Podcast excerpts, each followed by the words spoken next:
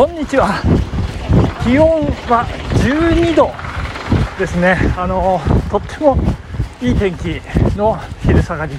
冬の午後でございますけれども、えー、今朝今朝なんか氷点下。長野市内氷点下になったらしいんですけど。えー、っとですね。ちょっと私寝ておりまして。えー、預かり知らずというところなんでございますけれども、えー、今、えー、ちょうど暖かくなってね、あの、えー、お昼ご飯をいただいて、そして鎌倉殿の13人の再放送を見て、えー、2回見るんです、私ね。そして、まあそろそろ始めましょうかねっていうことで、走り始めているんですけれども、久しぶりにこう、まあ時間が取れる時間時間時間が取れる時間？あの午後ということで。久しぶりに村山橋を渡りまして。で今、えー、桃川と書いて堂々川？これあのって読むんですかね。あの堂々川をずっと遡って。でえっ、ー、と旧加東線の線路跡でこう記念写真を撮りまして。で、えっ、ー、と左に曲がってね、北に向かって北上しているという。今そんな状態でございますね。えー、っとですねこれランニングのこう楽しみの一つというか醍醐味の一つというかこう知らない道をね走るっていうのが一つポイントなんですけど今知らないところに入ってきましたよ。いやーもうねこの人の営みというのはいやこんなとこに住んだら素敵だろうなとか大変だろうなとかまあ大きなお世話なんですけど そんなことをね考えながらこれ車庫入れ大変だろうなとかねあのー、まあ、考えながらあれこれあこれ加東線の跡地ですね。左曲がったらまた加東線の跡地に、出てまいりまして今加東線に沿って今須坂駅にこれ多分向かってるんですよねきっとね。これ今加東線のあの線路の上を走ってるという今そんな状態。今砂利この音聞こえますでしょうかね。線路の上ですね。はい、えー、そんな状態の昼下がりでございます、えー、ここでお便りを紹介させていただきます。たけちゃんさんありがとうございます。昔クソ寒い冬におっさんばっかりで審判講習会やったね肌から見たら異様な光景だったと思います。いやいや本当にすごいんですよね。グラウンドにもう200人ぐらい集まりましたこうやってなんかあのお相撲さんのねあの何ていうんですか鉄砲とかぶつかり稽古みたいなすり足でこう前に行くあんなイメージなんですよ審判。スタートゴー。スタートゴー。両方スタートですね。いいんですかね。あストップゴーか。まあそんなあの基本的な動きやるんですけどそれで立ち止まってで腰をすっと伸ばして「膝膝!」って言うんですよねあのあのアウトじゃないんですよ「ヒーズアウト」こうね選手に向かって「ヒーザー!」ヒーザーって言うんですよであの選手が女性だったらどうするんだっていうこう議論になってますけどねお父さんたちの間でもそんな審判の先生たちはそんなこともう耳にも止めず「ヒザヒザ!」って多分質問しても答えてくれないと思うんですけど。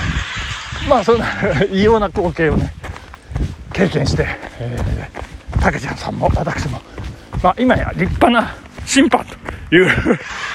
でもうねかなり昔のことなんでどうなのかなっていう部分もあるんですけど。でなんでなんで審判の話なんでしたっけ？ああのあそうですそうです。そうそうそう。あのワールドカップのね、あの日本日本とスペインの試合の日本の2点目ですね。あまあ、いろいろ、あの、世界でも話題になってるみたいでございます。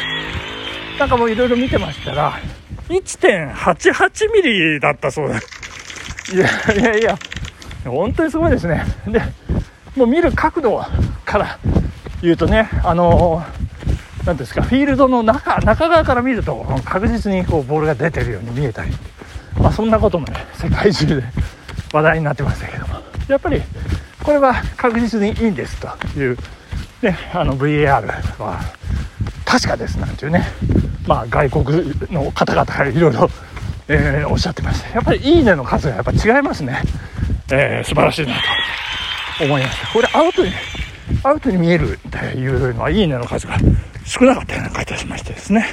いやいやなんかすごいさすがっていう感じがいたしましたけれども。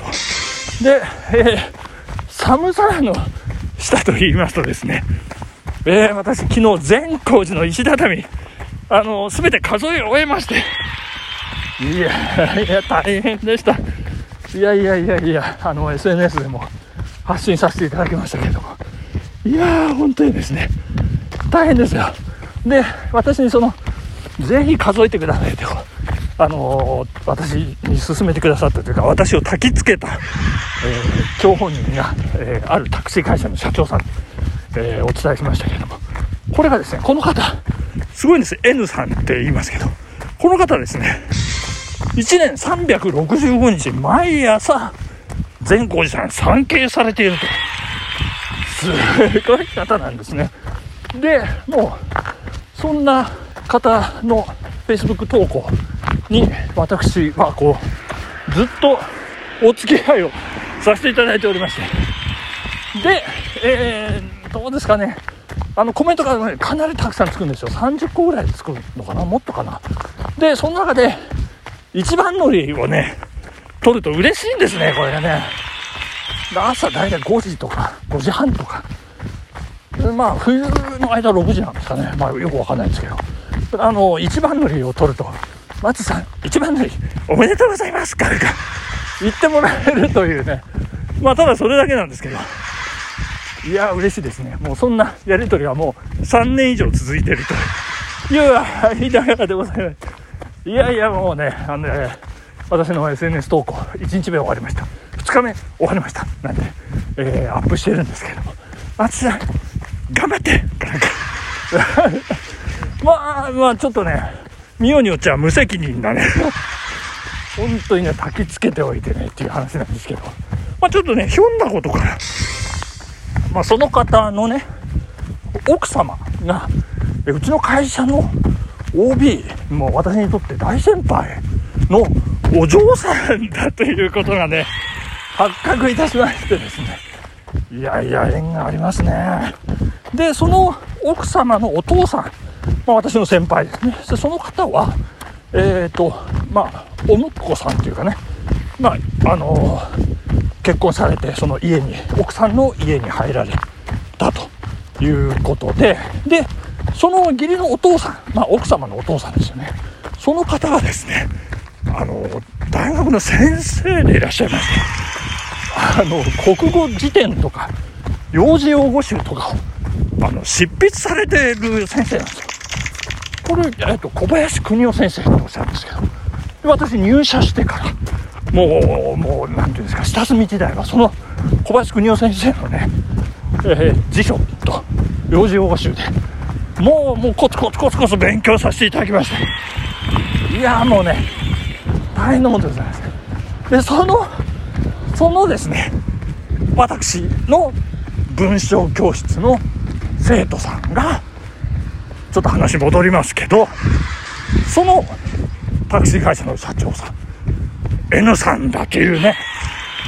ですから N さんはこう巡り巡ってそのお父さん義理のお父さんのさらに義理のお父さんのまあまあ遠い弟子にあたる私のこう教えを得ているというようなね。いやすごいこの輪廻ですからあの。よくわかんないんですけど。まあ大変ですよ。でそんな方がね私を焚きつけるという。いやーもう善光寺さんの魔力っていうんでしょうか。いやいやいや、えー、大変なものでございまして。まあそんなことを言ってる間に今私須坂駅にあなんか近づいてまいりました今ちょっとね車が多いですね。これ気をつけないといけないはいえー、っと。この交差点。これまっすぐ行っちゃいましょうかね。はいということでございましてえー、ともう一個いきますかね。あの最近23日前ですか。えー、とうちの次男がね渋谷で、えー、彼の義理の姉にあたるうちの嫁に昼飯をおごってもらいましたっていうそんなことがありまして。それ、えーと、どういうことかと言いますと、えー、彼女がその来るべきあの結婚披露宴結婚式のためにこうあの衣装のねこうカタログ何ですかレンタル、まあ、本人たちもそうなんですけど親たちのねあの衣装も心配してくれてこうカタログを、えー、次男に預けて、えこれで選んでください。かなんかねいやそんな素晴らしい段取りというかねで私にはあの URL が送られてきまして。まあこの中からでね。えそんなそんな俺もそんななんて思いましたけどですね。やっぱりこういうものっていうのは人生まあそうあるもんじゃない。1回2回。ちょっと分かりませんけど。いやこれあの親ですからね。やっぱり普通のスーツでなくあの礼服をねちゃんと着るという何ていうんですかモーニング。塩ビ服。まあどっちがどっちかちょっとよく分かりませんけれどもこれから調べてねあのまあ多分レンタルになると思うんですけどそういう晴れ舞台のね準備が着々とこう進むというそんなちょっとこう難しいんですけどこう幸せだというそんな日々でございますね。